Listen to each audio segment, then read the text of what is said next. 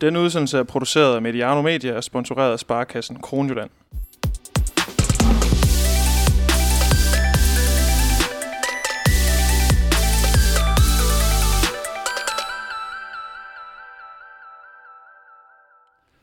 Ulvene de har i den grad været udsatte i det jyske den seneste uges tid. Først så var der et, øh, et drive-by-skyderi i Ulfborg, hvor en rigtig ulv den måtte lade livet. Så gjorde Brøndby det onde ved, ved FC Midtjyllands Superliga-hold. Noget, som jeg ved, at Jakob Gren han havde det rigtig vildt over. Og min sanden, om ikke også uh, FC Midtjyllands håndboldliga damer fik sig ind over snuden i weekenden, da Viborg kom på besøg. Og specielt uh, sidstnævnt er interessant, fordi vi i dag her hos uh, Mediano håndbold er kørt til Viborg og sat os ned med dig. Allan Heine, cheftræner i Viborg HK. Velkommen til. Tak for det. Dejligt, at du havde, havde tid og lyst her efter en formiddagstræning. Jamen, det var det så lidt. Og så øh, lad os da tage fat på den der FC Midtjylland-kamp med det samme. Du sidder og, og glæder dig til det, kan jeg fornemme. 20-18 sejre på udebane. I lever stadig i jagten på en semifinalplads. Hvor lettet er I? Ja, det var selvfølgelig dejligt at få en, øh, få en sejr over, og så over efter, FC Midtjylland på udebane. Øh, det var jo det, der ligesom øh, var kniven for struben for os. Øh, vi skulle have den sejr, og, og vi er selvfølgelig enormt lykkelige over, at vi, vi stadigvæk er med i kapløbet. Vi skal have lidt hjælp fra, fra Odense i den seneste, eller sidste kamp, og vi skal stadigvæk selv være, være dygtige mod Silkeborg. Så øh, der venter endnu en spændende runde. Hvor meget øh, pres var der på jer inden den kamp? Jeg kunne da godt mærke, at der var lidt pres. Øh, jeg fornemmede, at øh, TV2 i deres optakt, som jeg så ikke kunne se selvfølgelig, men jeg hørte da lidt omkring det, at Viborg siden slutningen af 80'erne eller noget i den retning, øh, havde været blandt de fire bedste øh, hvert evig eneste år. Og hvis vi havde tabt mod FC Midtjylland, så havde vi jo brudt den øh, historik. Så der var der en lille smule øh, pres på, øh, set i det perspektiv. Men når man ser over den, sådan en, en, et bredt spektrum, så synes jeg, at det er en sæson, hvor der har været enormt øh, stor jævnbyrdighed, og øh, mange hold, der kan, der kan kæmpe med om det. Øh, og heldigvis så, så beviste kampen jo senest, at, øh, at vi også kan slå FC Midtjylland, når det kører. Nu nævner du selv det her med, med pres og traditioner. Nu sidder vi jo også i et, et lokale, hvor øh, hvis vi skuer lidt til højre, så står der jo Champions League-pokal og, øh, og diverse andre øh, mesterskaber her. Altså, og på væggene hænger der legender. Øh, så når du snakker om, om presset, den, øh, den kamp i weekenden, var det, var det en kamp, hvor tapen på, på højre tommelfinger, den kom på overarbejde? Ja, faktisk lige præcis øh, den kamp der, og det har det faktisk været lidt her i, i de øh, sidste kampe. Der har været øh, tape på, på begge tommelfingre, og også på på begge øh, hvad kan man sige, øh, lange mand. Øh, så øh, der, der, er blevet, der er blevet bidt lidt, lidt for meget tape, og jeg var, også, øh, jeg var også ekstra spændt i onsdag. Faktisk så spændt, at da jeg var oppe i, i FC Midtjyllands øh, VIP og talte lidt, øh, der bemærkede min direktør, at jeg under et spørgsmål fra, fra FC Midtjyllands direktør til, til Vippen der, lige begyndte at bide lidt i tapen, og det synes jeg nu godt, jeg lige kunne gemme lidt til kampen. Ja, fordi det er, for lige at indvide dem, der ikke lige ved, du, du har en tendens til at bide line, og det bliver lidt spændende. Ja, og det er, det er sgu lidt dumt, altså, øh, fordi det er ikke bare, når det bliver spændende i en håndboldkamp. Øh, jeg kan jo også tage, når jeg så kommer hjem og skal se kampen igen, og godt kender resultater og ved præcis, hvad der sker i situationerne, så bare den spænding og den intensitet, der kan være, der kan jeg også komme til det. Så øh, det, det, er, det er altså noget fjolt, øh, at jeg skal, jeg skal bide din nej. det må være et problem i en branche, hvor spænding er ret svært at komme ud med. ja, det er, det er et tåbeligt problem, men det, øh, jeg har fundet ud af at komme ud om det, ved lige at putte noget tape på, og så er de ikke, så er de ikke bidt så langt ned. Så hvis folk undrer sig over, hvorfor Allan Heine har tape på fingrene, så er det ikke, fordi han har været med til, til træningen og har fået nogle væbler, så er det bare, fordi han går og er, og er spændt. Øh, men, men I tabte jo jeres første møde med Midtjylland i slutspillet på hjemmebane. Hvad var det så, der lykkedes øh, i weekenden, som ikke lykkedes dengang? Ja, men det, jeg synes, at i sådan nogle slutspilskampe, der synes jeg, det er små ting, der afgør, hvad øh, øh, udfaldet bliver. Øh, I vores hjemmekamp, der synes jeg, at vi øh, dumper i godsøjen øh, på øh, nogle øh, elementære ting i vores, øh, i vores omstillingsfase, i vores øh, defensiv. Og øh, lige præcis de parametre, dem, øh, dem vinder vi på øh, i den kamp forleden, hvor vi er enormt stærke i omstillingen, og hvor vi er øh, kyniske i vores defensiv, og øh, Øh, hvad kan man sige, var gået ind til kampen med, med den præmis, at skulle vi vinde den, jamen, så skulle vi lykkes på lige præcis de her parametre, og vi var kyniske i forhold til at fastholde strategien, øh, og det lykkedes vi med. Og sådan er det jo også en gang imellem. Øh, slutspilskampe bliver meget taktiske. Christian på den anden bænk ved præcis, hvad det er, vi arbejder med, og vi ved præcis, hvad de arbejder med. Og så handler det jo lidt om momentum. Øh, lidt held en gang imellem. Øh, FC Midtjylland er også foran. Tror, det er 17-15 med et kvarter igen, øh, hvor man tænker, nu plejer de at stå imod. Og så har vi en god individuel aktion fra en af pigerne, og en god redning, og så lige pludselig så vi på gjort, og så er det også der er momentum igen her. Og apropos redning, øh, Rikke Poulsen, hun stod vel også det, man må kategorisere som en OK-kamp, gjorde hun ikke det? Og hun står jo fremragende, og det, er jo også, og det havde vi jo også snakket om inden kampen. Skal vi vinde over de, øh, synes vi selv, øh, rigtig, rigtig store hold i, i ligaen, og også europæisk, jamen så skal øh, vi jo præstere på højeste niveau, og vores bedste spillere skal også præstere på højeste niveau, og derfor er det jo også en fornøjelse at se en spiller som, som Poulsen virkelig træde i karakter i så vigtig en kamp. Og øh, resultatet, øh, 2018, det vidner vel også om, at det har været en rigtig forsvarskamp. Yeah. Øh, var det egentlig noget, der passer jer fint? Ja, det gør det, fordi vi, vi er jo et, synes jeg selv, et stærkt øh, fysisk hold, øh, som gerne vil øh, dække hårdt op og gerne vil øh, løbe den efterfølgende kontra. Øh, FC Midtjylland, det er lidt samme opskrift, og jeg tror, at at udgangspunktet både for Christian, og jeg ved jo for os selv i hvert fald, at det var den defensive, øh, den defensive indgang, der havde fokus, og så skulle angrebet komme derefter. Øh, og, og derfor så tror jeg, at kampen udviklede sig, som den gjorde. Og når man så ser på jeres øh, sidste angreb, der resterer, jeg mener det er et minuts penge eller noget i den stil, I presset af en, af en nølkendelse, så øh, er det Christina Jørgensen, der ligesom løsner det afgørende skud. En, en vanvittig øh, stående kringle. Hun er årgang 98, 20 år gammel. Allan, hvor i alverden får hun den kølighed fra? Ja, ja, øh, ja hvor, hvor pokker får hun den fra? Altså, øh, jeg må jo sige, at vi har, nu, har, nu har jeg trænet hende i et år, har fulgt hende i, i flere år. Øh, det er jo ikke noget, der kommer bag på mig som sådan. Øh, allerede tidligt i sæsonen, der har vi jo, øh, øh, hvad kan man sige, i kampe, der har skulle afgøres inden for de sidste par minutter, har vi jo sat hende på banen, fordi vi har en, en forventning og en tro på, at hun kan løse situationerne, og også for at give hende den erfaring. Og når man så ser det output, hun så kommer med mod FC Midtjylland, hvor hun øh, banker den helt op i krogen, så er vi jo glade for, at vi i løbet af sæsonen også har trænet nogle situationer, hvor der, skal, hvor der er pres på, og hvor der er tryk på. Og, og så tænker man jo lidt, wow, når hun sætter sådan en bold i kassen. Den sad øh, helt op øh, under overlæggeren. Ja. Jeg havde selv fornøjelsen af at dække hende en del gange, da hun spillede i, i Skanderborg, da de rykkede op i ligaen. Øh, en meget spændende spiller med en, en rigtig spændende fysik også, en tovejsspiller. Øh, hvornår fangede hun egentlig din opmærksomhed første gang? Du siger selv, du har, du har fulgt hende et, et par år måske. Ja, og lidt mere til. Øh, altså det, jeg har jo været inden for, for DHF's øh, talentsystem også i, i nogle år, og øh, så ved man jo helt naturligt, hvad det er, der rører sig. Og jeg følger jo også med i, i øh, talenttræningerne og de øh, unge landshold og sådan noget, og ser en masse kampe der, og træninger også en gang imellem. Så, øh, så man, man, man ved jo, hvad der rører sig, og øh, det er jo klart, at sådan en som Christina, som øh, øh, fylder rigtig meget på den positive måde på, på de hold, hun har været, både landshold og, og uhold og, og sidst Skanderborg, jamen så øh, var det allerede en, vi her i Viborg var i kontakt med allerede året før hun kom, øh, hvor hun så valgte at blive i Skanderborg et enkelt år, og det var jo helt fair, og øh, har også vist sig at være rigtig fint for hendes udvikling, og så kom hertil i, øh, øh, i op til den her sæson, hvor hun må sige, at har trådt imponerende flot ind i, i, øh, i en klub som Viborg. Og hvis vi så øh, ligesom øh, gribe ned i værktøjskassen og så fat i den brede pensel og lige maler lidt, altså hvad er det, hun kan? Altså hvad er det, hvor er det hendes øh, spidskompetencer, de ligger hen øh, på banen? Jamen du siger jo lige præcis det med, at hun er en tovejsspiller. Altså hun er jo gået ind og dæk øh, i kvæg øh, skaden på Line Havsted i, i sæsonen her, hvor vi har måttet undvære hende i, i store dele af sæsonen, så har hun jo gået ind og dækket i, i midterforsvaret, øh, så ung. Øh, og øh, derudover har hun et, et enormt godt overblik. Øh, snakker meget om vurderingsspillere.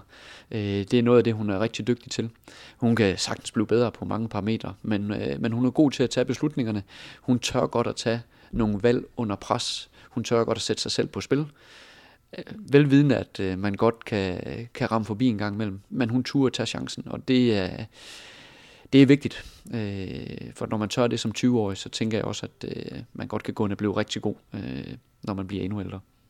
Og hvis vi så øh, lige stikker en finger i jorden i, i slutspillet, som det ser ud lige nu, så resterer der jo, vi taler også lidt om det, inden øh, vi gik på, øh, der resterer en runde, og hvis vi lige skæver lidt, øh, nu ved jeg ikke, hvor meget du selv skæver til den anden gruppe, den her gruppe 1, hvor øh, København jo har sat sig på, på førstepladsen, og, og ligesom har fortsat deres flotte øh, sæson, øh, mens det det er Nykøbing og Esbjerg, der ligesom kæmper om den her øh, anden plads og, og den her semifinalplads.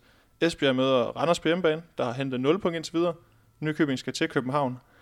Hvem er egentlig mest presset af de to hold? Ja, øh, jeg tror, at Esbjerg øh, sidder med en, med en øh, med en speciel smag i munden. Øh, jeg er sikker på, at de nok skal slå Randers. Jeg synes faktisk, at Esbjerg har spillet et flot slutspil.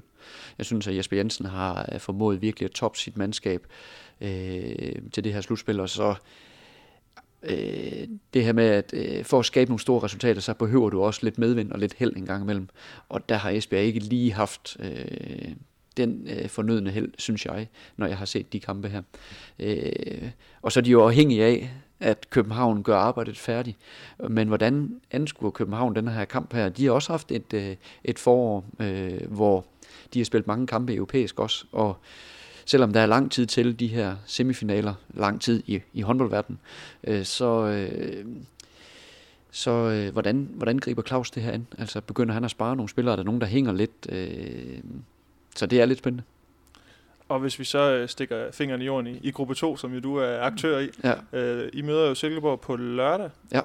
Øh, og lad mig da lige minde om, hvordan det gik sidste gang, I mødte dem. Fordi der lavede vi jo øh, Mediano håndbold taktiktavlen for første gang med fokus på netop Silkeborg Vål, og men sanden, om I ikke gik hen og vandt efter det. Ja. Og så siger jeg jo bare, jeg selvfølgelig selv tak, men så tænker jeg, ellers så er det vel bare for dig, så skal du vel bare ind og høre Søren Fiskers analyse af af Vål en gang mere, og så er der vel to sikre point et eller andet sted. Ja, øh, jeg havde egentlig tænkt bare at afspille den for pigerne, og så burde den jo være home safe. Men øh, nej, det er jo øh, det er altid sådan, at hver kamp lever sit liv, og, og den kamp der, den udviklede sig i øh, på en måde, hvor vi havde øh, lidt lettere ved at lave mål, end vi havde regnet med. Øh, og øh, det er jo selvfølgelig rart, når det går sådan. Øh, nu er det en helt ny kamp på lørdag. Jeg synes, Silkeborg har et, et rigtig, rigtig stærkt hold. Øh, og, øh, og vi skal ind og levere godt igen. Øh, og kvalificere os til en potentiel semifinal, men det kræver lidt hjælp fra, fra Odense.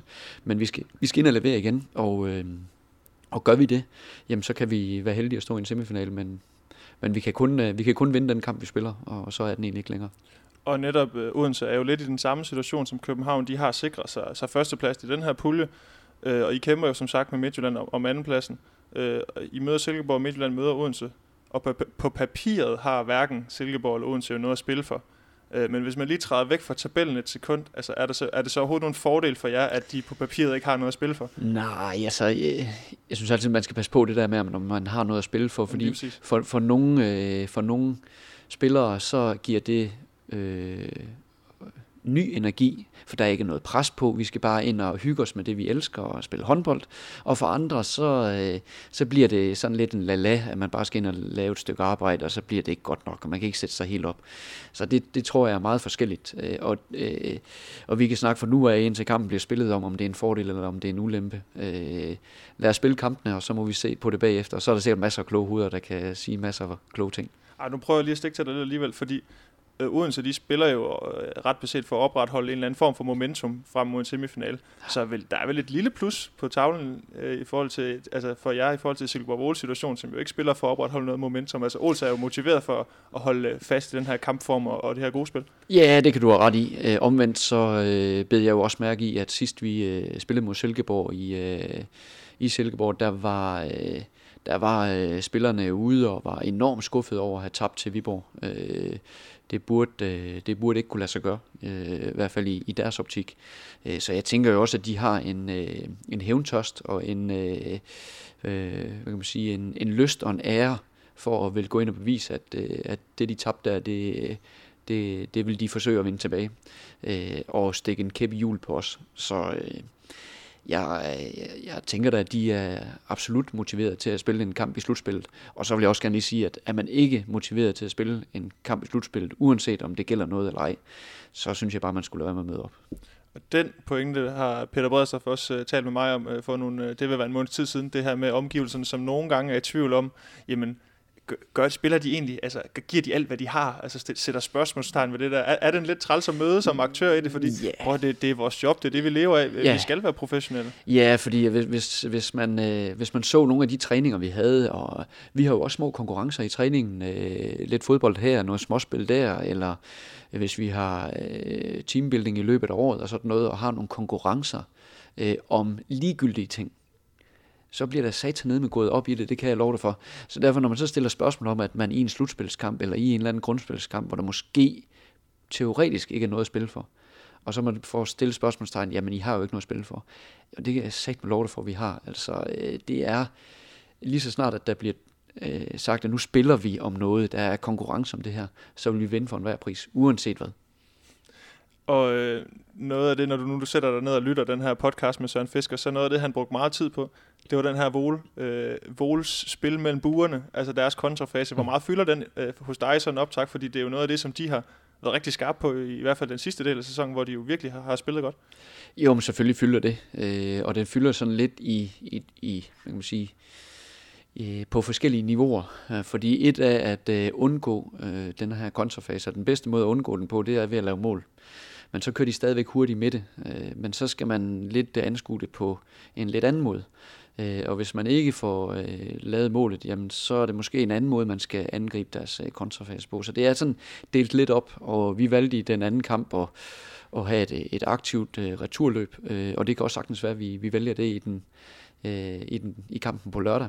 Men der er mange forskellige måder at gøre det på, og det handler jo om øh, at stikke dem bedst muligt, samtidig med at holde bedst mulig balance øh, hos os selv.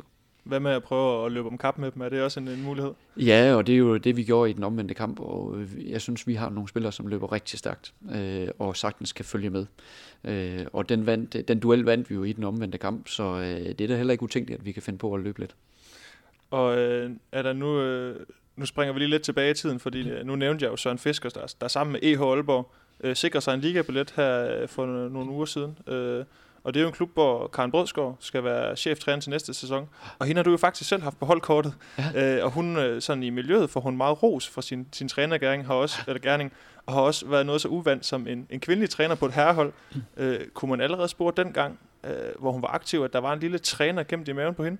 Ja, det, det kunne man øh, meget tydeligt faktisk. Øh, jeg havde fornøjelsen af at have hende øh, i nogle år i, i Aalborg DH, hvor øh, jeg var dog assistent øh, i den periode der. Men hun, øh, og så senere lidt, lidt øh, cheftræner. Men, øh, men hun øh, gav meget af sig selv, øh, både til træning og i kampene. Øh, var meget... Øh, hvad kan man sige, øh, vældigt af hele truppen, uanset om hun godt kunne tale med store bogstaver en gang imellem. Øh, virkelig en humørspreder. Øh, Øh, det kom slet ikke bag på mig, at hun øh, valgte trænergærning, og faktisk også derfor, at øh, jeg faktisk spurgte hende, om hun ikke kunne tænke sig at være assistenttræner for mig, øh, da jeg blev øh, træner i Aalborg. Og det var hun også i en periode, øh, og så sprang hun lidt fra øh, i, og blev øh, lærer på, en, øh, på sportshøjskolen øh, i Aalborg der. Øh, og, øh, og så har hun jo taget træneruddannelsen øh, efterfølgende, og, og tog til Sverige for at, at videreuddanne sig også. Så det, det kommer slet ikke bag på mig. Og et spændende match at se hende øh, i det nordjyske. Ja, det er jo, øh, jeg synes jo, det er fedt sådan noget. Hun har været i, i klubben før, og jeg ved godt, at det er EH Aalborg nu, men mange af de samme folk omkring klubben, ikke sponsorer og direktører osv., men, men mere dem her i dagligdagen, i hverdagen. Der er jo mange af de samme folk, eller fans, øh, øh, og så kommer hun tilbage. Øh, det virker som et, et helt rigtigt match, øh, og noget, jeg glæder mig meget til at følge. Og du har jo som sagt en fortid det nordjyske, og bor, bor fortsat deroppe. Øh, bliver man lidt glad, når der igen skal spille, spilles ligahåndbold i, i Aalborg? Ja, det gør man da. Øh, jeg har jo fulgt øh, IH Aalborg nu i, jamen lige siden, lige, lige siden jeg, jeg forlod øh, området deroppe, i hvert fald sådan rent trænermæssigt. Øh, været ude og se masser af kampe, og det er jo også fremragende, at jeg ikke behøver at køre så langt for at se ligakampe længere. Øh, og så er det jo bare, jeg synes, at Aalborg er en håndboldby. Man ser det på herresiden, hvor der, der samler voldsomt med tilskuere hver eneste gang, de spiller. Og øh, så håber jeg selvfølgelig, at der kommer lige så stor interesse omkring øh, pigerne deroppe igen. Øh, for der er, der er virkelig grobund for, øh, og igen kan komme op og være med øh, øh, blandt øh, nogle af de bedste i, i dameligaen også. Og så for lige at prøve at danse sådan et overblik over dig og, og håndbold i det nordjyske. Vi regnede os frem til omkring 10 år øh, i det, ikke 10 år i Aalborg DH, men, men det vil man så sige, altså det daværende Aalborg DH og også øh, de andre klubkonstellationer, der har været der, eller noget i den retning, er det, er det ikke der omkring? Jo, øh, jeg tror, at øh, hvis man sådan gør det helt op, jeg tror det er 10 et halvt år, og så plus det løse. Øh, der var det sådan dengang, at jeg startede, der startede man jo ikke først sådan i august med at træne. Man startede jo sådan lidt i foråret og fulgte lidt op, så det er nok der omkring øh, sådan øh, små 11 år, øh, jeg har været der. Og som, som ungdomstræner først, eller hvordan? Ja, jeg startede som, som anden divisionstræner, øh, eller andenholdstræner, øh, og, og var der et par år, øh, hvor, øh, hvor der var en rigtig stor trup omkring øh, førsteholdet i, i det, der hed HS Nord dengang. Øh, og, øh, og så kom jeg ind omkring ungdomsafdelingen og var, var, var med til at bygge det op øh, sammen med mange andre dygtige øh, trænere. Og nogle af de, øh, undskyld, når man så kigger på de der ungdomshold og de der anden hold er der nogle af de navne, der var på holdkortene dengang, som man vil bide mærke i dag? For nu ved jeg jo ikke, hvem du havde, havde spillere. Jeg ja, der er mange. Ja. Øh, det er der altså. Øh, og øh, jamen, vi kan jo starte fra en side af. Altså, der er jo en Rikke Ebbesen, som er i København håndbold nu. Øh, der er en Stine Jørgensen, som er i, i Odense. Der var også en Lærke Møller, som nu desværre øh, stoppede sin karriere. Øh, Sandra Kær, som måske nogen husker, var i Silkeborg, apropos Silkeborg, og også var i, i Aalborg DH i en periode. Øh, så var der... Øh, øh, en Søs Søby øh, i målet også. Og øh, jeg kunne egentlig blive ved. Altså, der er rigtig, rigtig mange øh, interessante navne, som, øh, og jeg har sikkert glemt en masse, som har været med i masser af uhold og øh, øh, andre udtaget hold øh, løbende. Så der, øh, det var en, en enormt interessant øh, periode at arbejde med.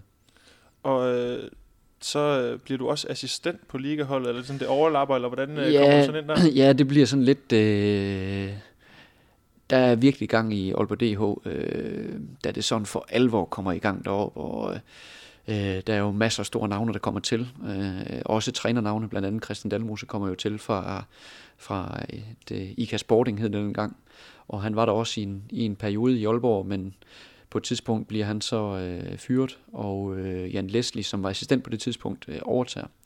Og der beder Jan Leslie mig om at være med som assistent i den resterende, øh, resterende del af sæsonen der. Øh, og der stopper Jan Leslie så året efter, og der kommer en ny cheftræner i Bjørn Blomqvist, og der bliver jeg så permanent assistenttræner, samtidig med, at jeg har øh, øh, øh, U16, øh, eller junior, som det hed dengang, øh, og havde ansvaret for ungdomsafdelingen. Så jeg var sådan, jeg havde egentlig hånden på rigtig, rigtig mange ting i den periode. sådan et, et bindeled mellem ungdoms- og seniorafdelingen et eller andet sted? Ja, det var jeg, øh, og øh, så i og med, at det var U16, så det, var det jo primært U18, der sådan var oppe og, og hjælpe med øh, omkring øh, ligaholdet. Men, øh, men der var... Øh, øh, hvad kan man sige, der var... Øh, der, der var jo sådan lige et stort spring fra U16 op til U18, øh, når man sådan lige øh, øh, kigger på det. Så, så jeg var også et, lidt inde omkring øh, U18 der også. Og der sker jo så det, at øh, i det er omkring år 2003-2004, det virkelig for alvor tager fart på det op i det nordjyske. Øh, det daværende HS Nord rykker op i ligaen, skifter navn til Aalborg DH. Øh, og kan du prøve sådan lidt måske at tage os med ind i, hvad sker der i de der, den der periode op i, i Aalborg, altså sådan rent håndboldmæssigt, for der kommer jo nogle, nogle folk øh, med nogle store ambitioner. Ja, ja det gør der. Øh, der er jo en, øh, en Ole Bak, som, som træder ind i det, øh, sammen med, med andre aktører, der, der har puttet rigtig mange øh, penge i det, og virkelig været det her op at stå på, på alle fronter. Det, vi skal ikke bare være øh, de bedste på banen, det skal også være uden for banen, og, og i, øh, i en underholdningsbranche, det tog man Altså det er jo det, var det man virkelig tog fat i. Øh, jeg kan tydeligt huske, da han øh, skulle starte øh, en kamp øh, og øh, køre ind på banen i en Harley Davidson, øh, og lige starter den op, det, det gav lidt et sus igennem publikum. Øh, så det var på alle parametre, at det her det blev øh, blæst op. Øh, og det viste jo sig så også desværre, at det ikke kunne holde over en længere årrække. Men er der andre eksempler på historier, hvor at, at storhedsvandviden ligesom fik frit spil? Fordi når, når du nævner de her ting, så kom, og det her med, at, at det skal være et show, så tænker jeg jo straks, øh, Slagelse og, og AG København, altså dem, der virkelig prøvede at lave nogle rammer udenom? Altså var der andre ting, hvor man sådan prøvede at springe rammerne og gøre noget nyt, og, og ligesom øh, ja, udfordre håndbold, måden at tænke håndbold på? Ja, det var jo totaloplevelsen, og det var, der var Gigantium jo fan, äh, Gigantium fantastisk i forhold til det, fordi du havde den store arena i en del af hallen, og så havde du øh, det, det store område, hvor, hvor alle tilskuerne kom og spiste inden, og der var også en hoppeborg og et øh, spilleland og legeland til børnene. Så det her med, at øh, forældrene, der elskede håndbold, og børnene, der måske ikke helt havde fanget det endnu, men lærte at gå til håndbold i øh, Aalborg DH, jamen så kunne de lege og hygge sig derom, hvor der også var vagter, der holdt øje med de børn. Så børnene blev lidt passet og taget af, mens der var håndbold, så kunne de voksne de kunne koncentrere sig om, øh, om at se håndbolden. Så det var den her totaloplevelse, man virkelig øh, øh, lykkedes med øh, i den tid der. Og noget med synes jeg, jeg læste et sted, øh, privatfly til Champions League-kampe og sådan noget. Det var virkelig ordentligt, altså store, store forhold. Ja, det, men det kan man sige, det er jo der også nogle hold, der gør i dag. Ja. Øh, så også Skjern, der havde øh, privatfly til Nantes her øh, forleden. Men det, det var der, og det har jeg også selv været med i en Champions League-kamp til, til Volgograd, hvor vi sad i en... Øh, jeg tror det var et 18-personers fly, hvor man øh, var nødt til at sidde skævt med hovedet for at kunne være derinde, øh, og ørepropper på i øh, hele vejen. Øh, men Jan Næste, jeg fik der et godt slag vest hele vejen derover. Øh, lige sådan fire timer og så ned og mellemlande i Kiev for så at flyve videre. Øh, det var en, øh, en forfærdelig tur, men øh, det er sjovt at opleve. Det lyder også som en vild tid, altså at være en del af, tænker jeg, sådan øh, udforstående. Ja, det var det også, for der manglede ingenting jo. Altså, der, der manglede absolut intet. Øh, det var ikke det, vi skulle gå ned på. Øh, det var... Øh, det var professionelt øh, forstået på den måde, at der var rigeligt til at tage os af øh, eller tage sig af holdet, så man kunne peak performe, eller i hvert fald have muligheden for det. Øh, så øh, det var lidt øh, specielt at have oplevet. Så man gik fra selv at skulle vaske sit tøj til, lige så nogen, der gjorde det for en? Altså, er, det, er det sådan nogle, sådan små ting? Ja, altså ja, træningstøjet. Når spillerne havde trænet, så puttede de det i en, i en vasketøjskur, og så blev det lagt sammen, eller vasket og lagt pænt sammen, og så lå det klar til spillerne igen, når de mødte ind til træning. Og det var sådan, det var. Og så øh, tænker jeg lidt på, fordi øh, jeg er kun 25 år, jeg kan sådan perifært huske nogle af navnene. Altså jeg, jeg, jeg tænker sådan, Astrup, Hundvin, øh, Derugina, altså det er sådan nogle navne, jeg tænker tilbage på. Hvem, hvem var det ellers, der ligesom gjorde sig dengang? Jamen, der var jo øh, øh, Pavnika, som blev til Lecusano. Øh, der var øh, øh Lundesøsterne, som også kom med ind omkring det. Der var øh, Heidi Lykke, som også kom med. Øh, hun var der så kun et halvt år, og var der i den periode, hvor jeg lige var cheftræner et kort øjeblik, øh, øh, for hun var jo gravid, da hun kom. Øh, og, øh, og der var øh, Louise Pedersen, øh, som også var en øh, rigtig dygtig højrefløj. Øh, øh, Rikke Schmidt i målet. Øh, ja, altså der var øh, øh det Rugina, Isabel Blanco, øh, Rikke Nielsen, Louise Mortensen, altså øh, Mathilde Bosson, der er voldsomt mange øh, dygtige spillere. Man forstår lige pludselig godt, at de nåede en, en semifinale i, i Champions League. Ja, bestemt. bestemt.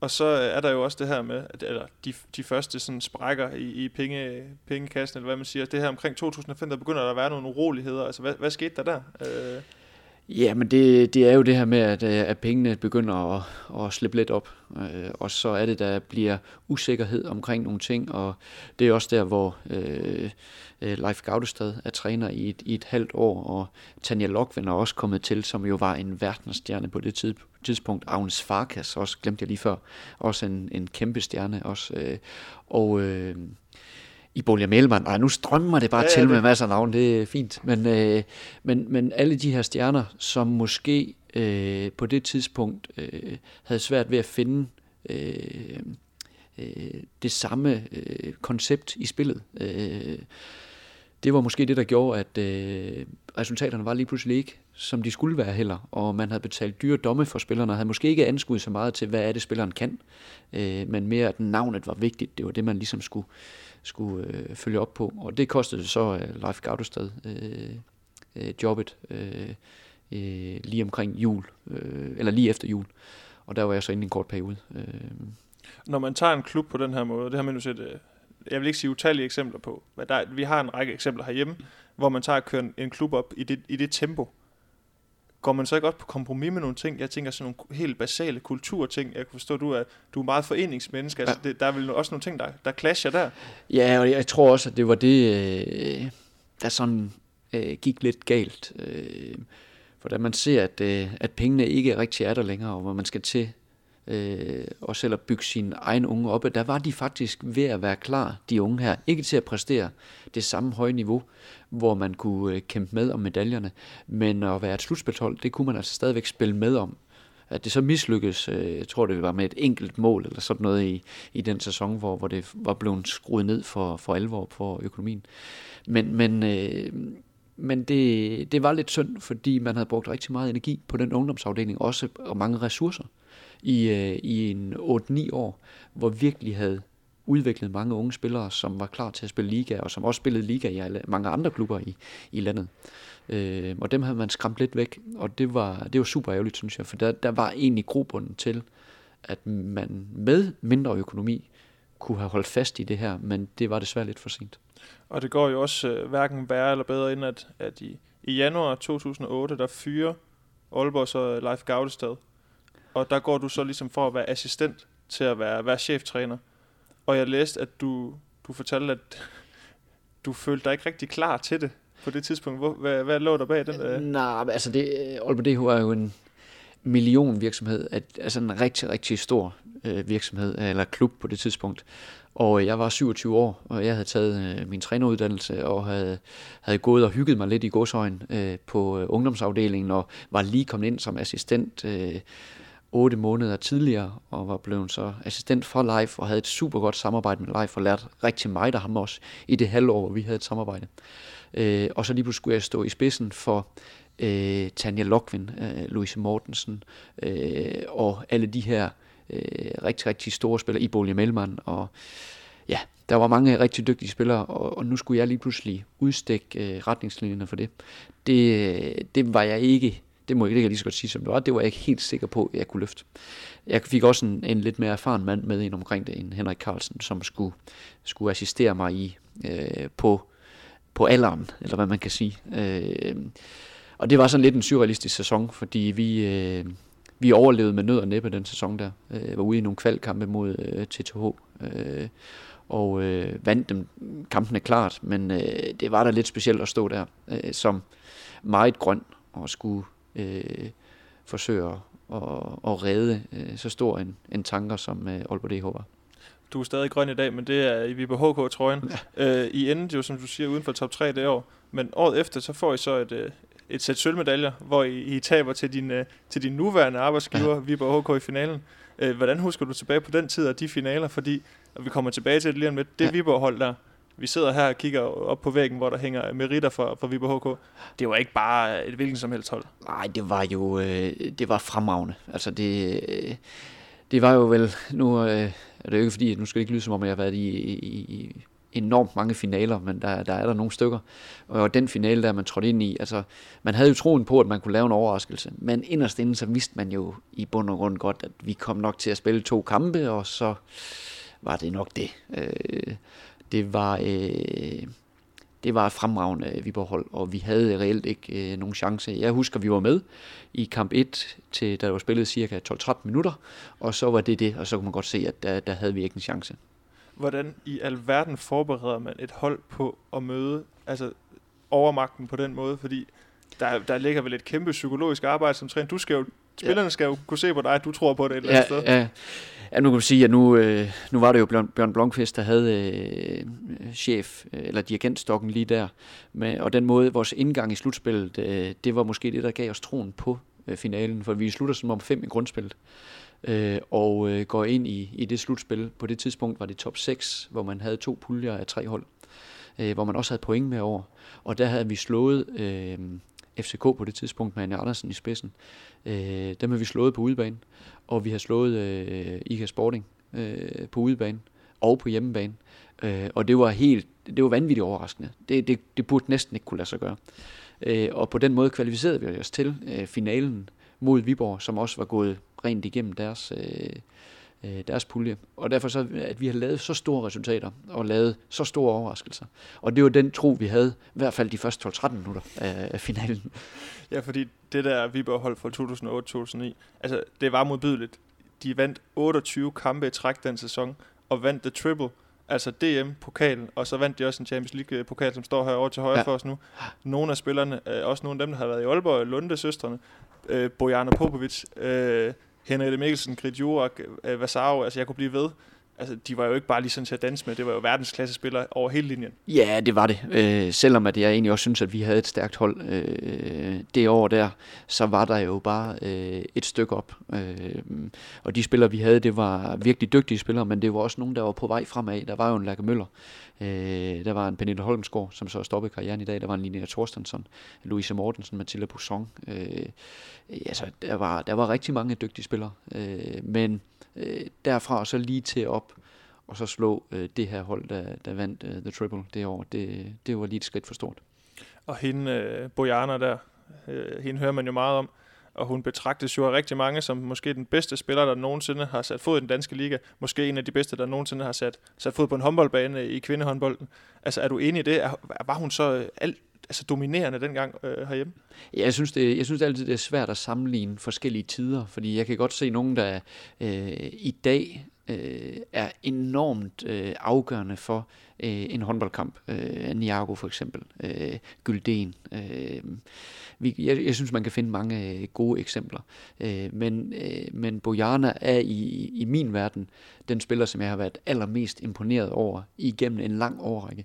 Både defensivt og offensivt. Øh, og når man så kommer her til Viborg øh, og skal være træner lige pludselig, og så hører om alle de historier udenom, øh, hvor, hvor stærkt et menneske hun også var, øh, så bekræfter det jo bare i, at det, her har vi i hvert fald altså med noget unikt at gøre øh, i håndboldverdenen. Hvad var det, nu, nu hæver du det selv lidt frem, hvad var det, hun sådan uden for banen ligesom kunne, kunne, kunne gøre? Jamen, hun formåede at være den her store stjerne uden, øh, uden at, at være det i dagligdagen, forstået på den måde, at hun gav også fra sig øh, til de unge spillere. Hun gav, øh, lærte også fra sig og nød at hjælpe øh, de unge fremad. Og det, det synes jeg er enormt stærkt, at man ud over sig selv øh, og den energi, man skal bruge på peak perform, også har øh, redskaberne på den gode måde til at, at hjælpe øh, talentfulde spillere frem. Og til de få, der skulle have glemt, øh, hvad Bojana Popovic hun, hun var for en, øh, eller hvem hun var som, som aktiv, kan du så ikke prøve at fortælle, hvad var det, hun ligesom excellerede i? Øh, og det var jo nærmest hele, der var næsten pladen fuld, tænker jeg, når man øh, tog fat i hende. Ja, altså, øh, de fleste husker jo hendes ekstraordinære øh, angrebsspil. Øh, hun kunne øh, skyde, hun kunne spille stregen fri, og hun var stærk i duelspillet. Og det vil sige, at hun var jo nærmest komplet, eller var komplet i, sit, øh, i sin måde at spille på. Og derfor så... Øh, så den måde, du, du skal ind og dække hende op på, jamen du var jo nødt til at vælge at bruge to, og så håbe på, at der var en anden, der kunne dække to et andet sted på banen, fordi øh, at hun var simpelthen så stærk. Ulempen øh, på det tidspunkt, det var, at Viborg var så stærk, at der var ikke en, der kunne dække to. Så man skulle jo håbe på en fantastisk præstation i målet, eller øh, at man kunne stresse dem til en fejl eller et eller andet. Hvordan øh, snakkede sådan I og, og jeres spillere omkring hende? Altså, hvad, hvad, hvad snakkede de om? For jeg kunne forestille mig, at man måske havde sådan en, en lidt, lidt, havde lidt frygt. Altså, man var lidt bange for at møde hende på en håndboldbane. Ja, altså, man forsøgte jo at, øh, at gøre det så, så simpelt som muligt, og, og gøre det så... Øh, øh, enkelt i, i måden at skulle gå til det, øh, og så ikke anskue så meget, at det var at det var på hjørner, der stod der, men mere, at, øh, at det var spilleren, der vi skulle forsøge at løse, og så måtte man prøve rent strategisk at, at skære banen op i nogle bidder, og, og dele kampen op i nogle bidder, øh, og være skarp på det, man selv var god til. Og så var det lidt mere at krydse fingre for, at det var godt nok. Og så skal vi vel et eller andet sted bare øh, prise os lykkelige for, at vi har fået lov til at se hende på dansk jord, tænker jeg også som, som håndboldelsker. Det skal man jo også huske, ja, at, at vi har fået lov til at opleve øh, en af de allerstørste øh, i, i, i damehåndbolden nogensinde. Øhm, hvis vi lige hopper tilbage til, til Aalborg DH, nu, nu øh, forsvandt vi lidt ud af den her Viborg-ting, nu sidder ja. vi også her blandt alle meritterne, det er nemt at lade sig rive med.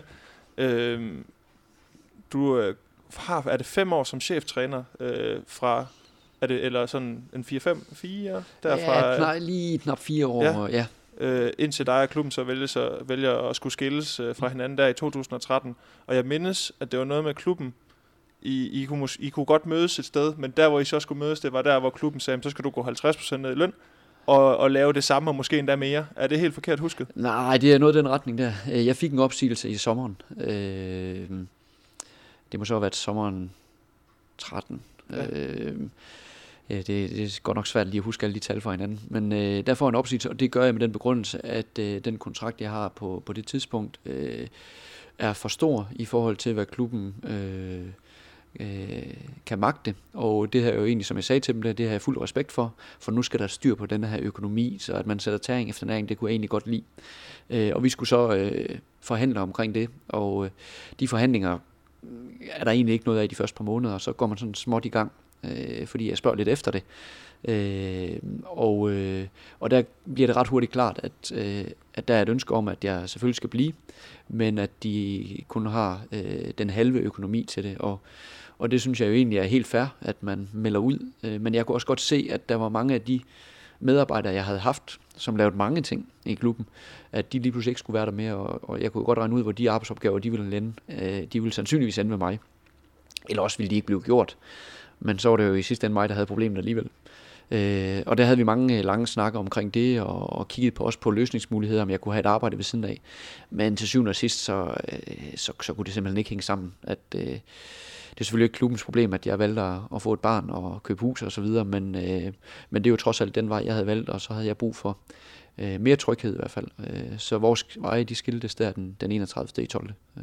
Nu bliver jeg måske lidt direkte, øh, men når man har været i en klub i så mange år, Øh, nu kender jeg mig selv godt nok til at vide, at jeg ville have været rigtig skuffet i sådan en situation.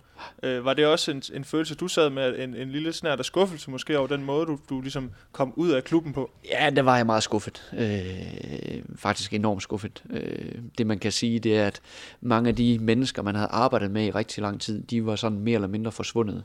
Så det var nogle øh, nye folk, der kom ind, øh, og øh, så jeg kan jo nærmest ikke øh, bebrejde dem ret meget, at de kom ind og skulle løse et problem og løse det efter bedste evne. Øh, så der er jo ikke, øh, man er ikke forpligtet ud over evne jo. Så, men jeg er jo selvfølgelig skuffet over, at når man har været i en klub i så lang tid og havde arbejdet med nogle spillere i rigtig lang tid, også nogle unge spillere, som vi egentlig havde fulgt, følt hinanden hele vejen op igennem, øh, både fra ungdomstiden og op, og, op på, på ligaholdet og, og videre derfra så videre. Så ej, det var, den var svær at sluge, det var den. Og øh, du ryger jo så, at klubben går konkurs her i, i efteråret 2013. Øh, og det er sjovt, der er jo sådan en lille krølle på halen i forhold til den historie, fordi du kommer jo til Ringsted bagefter. Ringkøbing. Eller undskyld, du sidder nu sidder jeg og rundt. Ja. Ringkøbing, undskyld. Øh, og øh, skal spille om at komme op i ligaen, men vinder så ikke de kampe, men får så alligevel muligheden for at ryge op på bekostning af Aalborg DH. Ja, det er fuldstændig korrekt. Og det var jo øh, enormt pudsigt, fordi øh, jeg starter jo nærmest dagen efter, jeg stoppet i Aalborg DH, der starter jeg i Ringkøbing, øh, da deres træner var blevet købt fri af, en, af den polske mesterklub på det tidspunkt, Gdynia, eller som stadigvæk er mesterklub, var, synes jeg lige tænker mig om. Og, og der gennemgår vi en rigtig fin sæson med Ringkøbing, og kvalificeres til det her kvalifikationsspil, og gør det faktisk rigtig flot, og ender med en afgørende kvalifikationskamp mod øh, Aalborg DH, som vi taber. Øh, hvor efter vi nogle måneder senere får tilbudt at overtage ligapladsen fra Aalborg DH, som er gået konkurs. Og så lige pludselig stod vi i ligaen øh, alligevel. I stedet for det hold, som jeg havde kæmpet for i en 10-11 år. Så det var sådan lidt øh, specielt. Øh, men selvfølgelig glad på Ringkøbings vegne på, på det tidspunkt. Det må have været, det, som du siger, det må have været rigtig specielt at stå i en klub, som du har lagt meget af dit hjerteblod i, ikke? Altså ja. rigtig mange interessetimer, som man jo har i håndboldverdenen, ja. og så se det krakelere, altså det må også have været hårdt, bare altså sådan helt udefra set, altså at se den klub øh, gå på røven. Ja, det var, øh, det var meget specielt. Øh, desværre så havde jeg jo allerede dengang, at hvor jeg også tager beslutning om, at jeg skal ikke være der længere, der havde jeg en skidt øh, fornemmelse af, hvor det var på vej hen. Jeg synes, jeg så mange signaler om, at det her, det var ikke holdbart længere. Øh, hvilket også var en af årsagerne til, at jeg takkede nej til at, øh, til at fortsætte, at øh, jeg havde svært ved at, at se mig selv i øjnene, og svært ved at tro på, at, at øh, det ville overleve det her. Øh, det, det var jeg simpelthen nødt til at give slip på. Så, øh, og så stå få måneder efter, og skal så se, at det var en realitet, det var, det var ikke rart. Hvad er, nu, hvad er det for nogle signaler, man opfanger? Øh jo, men det er jo øh, mange direktørskift, øh, mange ting, der bliver lovet øh, spillerne, truppen, teamet, som ikke bliver overholdt, så bliver der nye garantier, det bliver heller ikke overholdt, så bliver der nyt, og det bliver heller ikke, og så kommer der nye sponsorer, som alligevel ikke kommer, og der, der var mange af sådan nogle ting, at sige, men det, man bliver ved med at tro på det, fordi man håber, og det var måske mere håbet, end øh, realiteten eller fornuften, øh, der drev det øh, i, de sidste, i den sidste tid. Der. Men når du så sidder her i dag i, i herrens år 2018 og tænker tilbage på den her Aalborg DH-tid, Altså er, det så, er der så flest positive oplevelser, eller overskygger den her måde, som det, som det slutter på, lidt alle de gode oplevelser, man har haft på vejen? Eller? Nej, altså det, det, er de, det er de positive ting, og det er også det, jeg... Øh, når jeg hiver anekdoter frem og historier frem, så er det også de gode og de sjove og de pussy historier, som øh, dukker op. Øh, faktisk så fylder øh, frustrationerne og øh, alt det her økonomiske bøvl, det fylder faktisk ikke ret meget, men mindre at jeg graver ned i det. Det er ikke det, jeg sådan der falder mig først ind. Hvad kunne være gode, øh, pussy, sjove anekdoter, du lige har fra den tid? Ja, men der, jeg, jeg synes er specielt en, da vi havde en øh, Champions League kvartfinale mod Hybo, hvor vi på hjemmebane vinder med ni øh, mål. Spiller fremragende, en fremragende kamp. Øh, og øh, vi skal ned på udebane og spille. Og da vi skal ud til kampen, der, der er det jo sådan, at vi har Tanja Lokvind på holdet på det tidspunkt. Og hun sidder forrest i bussen. Øh, og da vi skal ud til hallen, der kører buschaufføren lige pludselig en øh, omvej øh, ud til hallen. Og Tanja Lokvind, hun skælder den her buschauffør ud, fordi hun kendte altså godt ruten ud til den hal her. Øh, og han, havde, han fortalte bare, at han havde fået besked på, at han skulle køre den øh, rute. Og da vi kom ud til, til hallen, der øh, var der ikke låst op for toiletterne. Det havde de lige glemt. Og omklædningsrummet var, øh, var voldsomt varmt. Øh, og der var, sådan, der var sådan mange sjove ting. Øh, og vi, øh, vi spiller ind i en rigtig fin første halvleg. Øh, rigtig godt øh, tilrettelagt. Øh, det var Jan Leslie, der var cheftræner på det tidspunkt. Øh, rigtig godt tilrettelagt. Øh, lykkedes nærmest perfekt med vores gameplan. Øh, og bagud med en ved pausen. Jeg tror, det var en, måske to. Ja, det, I hvert fald vi virker som om, vi har kontrol på den kamp her. Og så taber vi med 11. Så, øh, og så røg vi ud øh, på røv og albuer. Men, øh, men det er sådan, en, når man sådan tænker tilbage og tænker, hold kæft, men øh, skete det virkelig? Men, øh, men det var nok bare sådan, det var. Det kan gå rigtig, rigtig hurtigt i, øh, i elitesport. Ja. Øh, jeg, sad og kiggede lidt på nogle gamle holdkort fra, øh, fra Aalborg DH-tiden. Og mange af dem, eller når jeg kigger på de her topskolelister, mange af dem, der er det Stine Jørgensen, der står i toppen. Øh, jeg fandt den her øh, 22 kampe, 104 mål. Øh, og det er et eller, andet, altså et eller andet sted, så siger man jo allerede dengang, at det er tydeligt, at hun måske kan blive til et eller andet. Kan du ikke prøve at fortælle, hvad hun var for en type spiller dengang? Jeg ved også, at det var lidt på en lidt alternativ måde, man lige fandt hende. Ja, øh, det var jo... Øh, hun spillede i Dronning Lund, øh, som... Øh, jeg tror, det var 15 år, hun var. Øh, det vil jeg ikke lige hænges op på, men hun var i hvert fald juniorspiller øh, øh, og spillede på et, øh, eller U16-spiller, som det hedder i dag, på, øh, på et, øh, et B-hold i Dronning Lund, og gjorde det fint. Og øh, der blev inviteret vi hende så ind til en, øh, en træning inde i, i Aalborg DH's ungdomsafdeling. Og der faldt hun egentlig ret hurtigt til, forstået på den måde, at hun havde niveauet. Og man kunne se, at det kunne godt gå hen og blive til noget, og jeg tror faktisk også, hun er med til at vinde bronze for det U16-hold øh, det år der. Øh, jeg spillede ikke så meget, men var dog med øh, omkring holdet. Øh, og, øh, og derfra så tog det egentlig bare sådan stille og roligt fart. Han blev ved med at lægge lag på sit spil og var enormt øh, dedikeret og meget adræt, meget spændstig. Øh, og så, øh, ja, så gik hun bare til den. Øh, så allerede dengang, der så man, at øh, her er der altså noget specielt. Så en spiller, der godt kan blive rigtig dygtig. At hun skulle kunne føre det til det, og der hvor hun er i dag, det havde nok kun de færreste forestillet sig. Og gik hun også at spille lidt badminton dengang, eller hvad det? Ja, hun var også dygtig til badminton. Altså hun var generelt dygtig til sport. Øh, så øh, øh, hun, øh, hun, hun, hun havde mange forskellige talenter.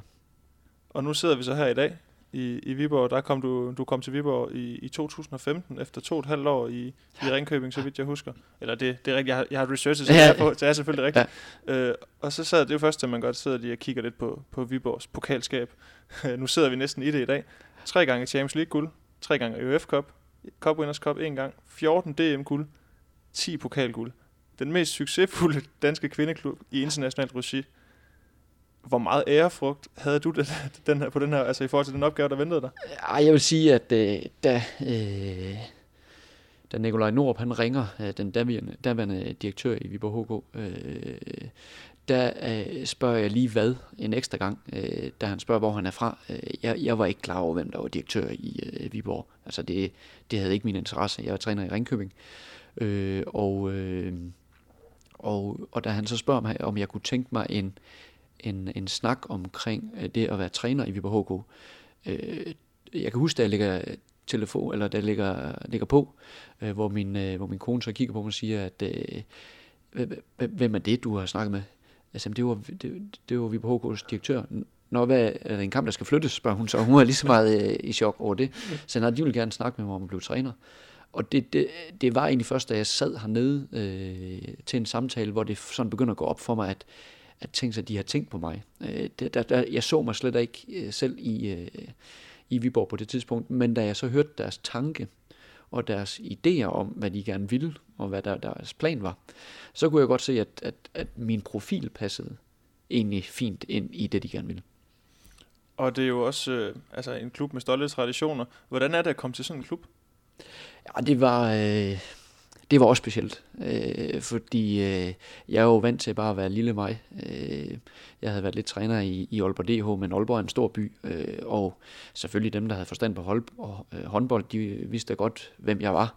Øh, og i Ringkøbing, det var langt væk. Øh, jeg boede jo stadigvæk i Aalborg lå og, og pendlede lidt. Men lige pludselig det at være træner i Viborg, øh, og med alle de fans og alle de følgere, som Viborg har, så blev jeg lige pludselig lidt, lagt lidt mere mærke til i, i landskabet, og det her med at, at gå i, i Rema 1000 i, i, i, øh, i Storvorte, hvor vi bor, øh, det var lige pludselig lidt anderledes også. Øh, der var, skulle jeg øh, pludselig forklare nogle taktiske overvejelser, jeg skulle forklare øh, noget omkring nogle spillere, eller jeg skulle forklare det ene og det andet. Så det var lidt specielt øh, lige i starten, men, men det lærer man jo så at, at leve med nu kender jeg næsten svar på det her spørgsmål, så man kan man mærke på håndboldpublikummet i Viborg, at man har været vant til at vinde rigtig mange titler og rigtig mange kampe? Ja, det, det der må jeg også sige, det kan man også godt mærke. Altså, det er et kredsent publikum, øh, og jeg hører også øh, folk sige, hvordan kan det være, at øh, der ikke er flere publikum til stede til sådan en vigtig kamp? Det er en eller anden grundspilskamp, de så taler om, og jeg tænker, jamen, øh, øh publikummet her, de, de er klar til de store kampe, de vil have de store kampe, de vil have pokaler, de vil have medaljer. Øh, og derfor så, jeg kan huske den første gang, vi havde øh, mod TTH øh, Holstebro, øh, hvor vi øh, øh, spiller en fremragende kamp og vinder med otte mål. Og øh, jeg er ovenud lykkelig. Det er jo min debutkamp i Viborg. Vi vinder øh, mod så stærkt et hold som TTH Holstebro, der var blandt medaljekandidaterne det år der. Øh, og også vinder EHF-koppen, som vidt jeg lige kunne huske øh, det år. Øh, det var jeg sagt mig glad for at tænke sig at få sådan en start i Viborg. Hvor til jeg så skal høre, øh, at øh, ja, men vi kunne godt have vundet med mere jo. Øh, og det, det, der tænkte jeg lige var okay. Øh, så, var, så var linjen ligesom lagt, øh, og så var jeg klar over, hvad der ligesom var af forventninger. Men gør det også, altså, hvad skal man sige, den her, at der er et helt andet forventningspres, gør det også noget ved måden, man er træner på? Altså, skal man lige, øh, vokser man lige pludselig meget hurtigt med sådan noget, at du skal vel vente til, at der er et helt andet pres, end du har ventet til tidligere? Ja, og det er i hvert fald den første sæson, der synes jeg, det var rigtig, rigtig svært. Øh, det her med, at, at øh, jeg, øh, altså min person, skulle diskuteres. Øh, både i, øh, i tv og i, øh, i øh, avisen og i medierne, øh, på de sociale medier. Øh, den, den var lidt vanskelig i den, øh, i den første sæson. Øh, I hvert fald indtil jul. Øh, fordi vi svingede lidt i starten, og så kvalificerer vi os lige pludselig til en pokalfinale og slår øh, de senere franske mester ud af Europakoppen, og øh, så der fik vi sådan lidt credit at køre på. Øh, men, øh, men det var lidt vanskeligt. Derefter, altså de sidste to sæsoner, der har jeg sådan lidt vendt mig til, at, øh, at vinder vi, så er det selvfølgelig forventeligt, og nogle kampe er, er også godt øh, gået og så videre. Og når vi taber, jamen så skal jeg fyres, og det er lidt ligesom, det er sådan præmissen den er. Den er meget sort-hvid. Den ja, det er det. Og, og et eller andet sted, så kan jeg jo godt lide, at der er så stor interesse omkring os. Øh, og, øh, og der er en mening. Øh, og langt hen ad vejen, så er der jo mange, der har, har ret i deres anskuelser, i deres analyser omkring den måde, vi, vi spiller og gør tingene på. Af og til, så er det bare lidt mere komplekst end det sorte og hvide. Men er det nogle gange, øh, at følelserne de ligesom får lov til at bestemme lidt der i, i folks vurdering af, hvordan det lige går? Altså... Ja, men følelser, vi sælger jo følelser. Altså det er jo, øh, vi sætter os ind, og så, giver, så underholder vi inde i, øh, ja, her i hallen og rundt omkring i Danmark og Europa. Altså, vi sælger følelser, og øh, derfor skal folk også have lov til at have følelser. Øh, min opgave som træner, det er jo så at prøve at skille følelserne og fakta lidt for sig, og så arbejder vi med fakta på holdet øh, sådan at vi øh, arbejder i den retning, vi gerne vil. Og så er vi med på, at en gang imellem, så pisser vi ved siden af, og så må vi tage de hug, der kommer, og det er jo også en del af verden. Viborg er jo også kendetegnet ved at være en klub og en by, hvor der er et rigtig stærkt foreningsliv med rigtig mange frivillige. Og jeg læste mig frem til, at du er vokset op i en lille by lidt uden for Esbjerg, hvor du også ligesom fik interessen for sport ind ved, igennem dine forældre, som også var frivillige i en, i en håndboldklub. Øh, og det synes jeg, man hører tit omkring personer i, i håndboldmiljøet, at de har fået den her foreningsting ind med modermælken. Altså, hvad, hvad betyder det her foreningsliv egentlig for dig? Betyder det overhovedet noget i dag? Eller? Ja, det gør det, og øh, jeg har øh, også møder med foreningen her, og forsøger også at, og, og gøre det bedste, jeg kan for at give noget videre til foreningen. Øh, og jeg, altså, det kan jeg slet ikke lade være med, det ligger så dybt i mig. Nu øh, i, min, øh, i min fritid øh, er jeg også træner i den lokale klub øh, HK 89 øh, Bondbyerne i Storvorte, hvor jeg træner for min dreng, og også træner min datter en gang imellem, eller andre hold, som lige har brug for noget inspiration. Øh, jeg har så også været fodboldtræner i den lokale fodboldklub, øh, ikke fordi jeg ved pokkers meget omkring fodbold, men men jeg kan godt lide øh, at give noget, øh, hvis der er brug for det. Øh, så for mig, der, ja, jeg er ansat af Viborg HK, og øh, får selvfølgelig løn for det, men, øh, men, men øh, jeg lever under for håndbolden, og det jeg kan gøre en forskel øh, for store og små. Og med det, så nåede vi sådan øh, mod målet efter en, øh, en lille time tiden den går hurtigt, når man er i, ja. i godt selskab. Og vi nåede både at snakke om, øh, om slutspil i Dameligaen, om øh, vilde tider i Aalborg DH med store armbevægelser, og så også om, om dit trænerliv, Allan Heine. Det var fedt, at du havde tid og lyst til at være med her i, i Mediano håndboldregi. Du er jo debut hos os. Det ja. er vi selvfølgelig glade for, at du har lyst til. Velbekomme. Og så, øh, så må vi jo nok hellere få lavet nogle flere af de her taktiktavlende elementer, når I går i semifinalen. øh, jeg, får lige, jeg får lige hævet fat i nogle trænere, som kan hjælpe dig den vej. Øh, men ellers så skal jeg jo lige huske at sige, øh, dem der lytter med, find os på, på Facebook og Twitter. Vi hedder Mediano Håndbold. Skal du bruge et hashtag, så brug øh, hashtag på vej. Og så er allervigtigst, øh, og inden vi går, så, så skal du også lige ind på din podcast-app, hvis du ikke allerede har gjort det. Tryk på abonner, øh, så bliver både jeg og Jakob Gren rigtig, rigtig glade. Fordi øh, sådan øh, et abonnement, det koster ingenting. Det er en af de få ting her i livet, der, der er gratis. Men ellers, øh, tak for i dag. Tak til jer, der lyttede med. Tak til Sparkassen Kronland. Og så igen tak til cheftræner i Viborg HK, Allan Heine.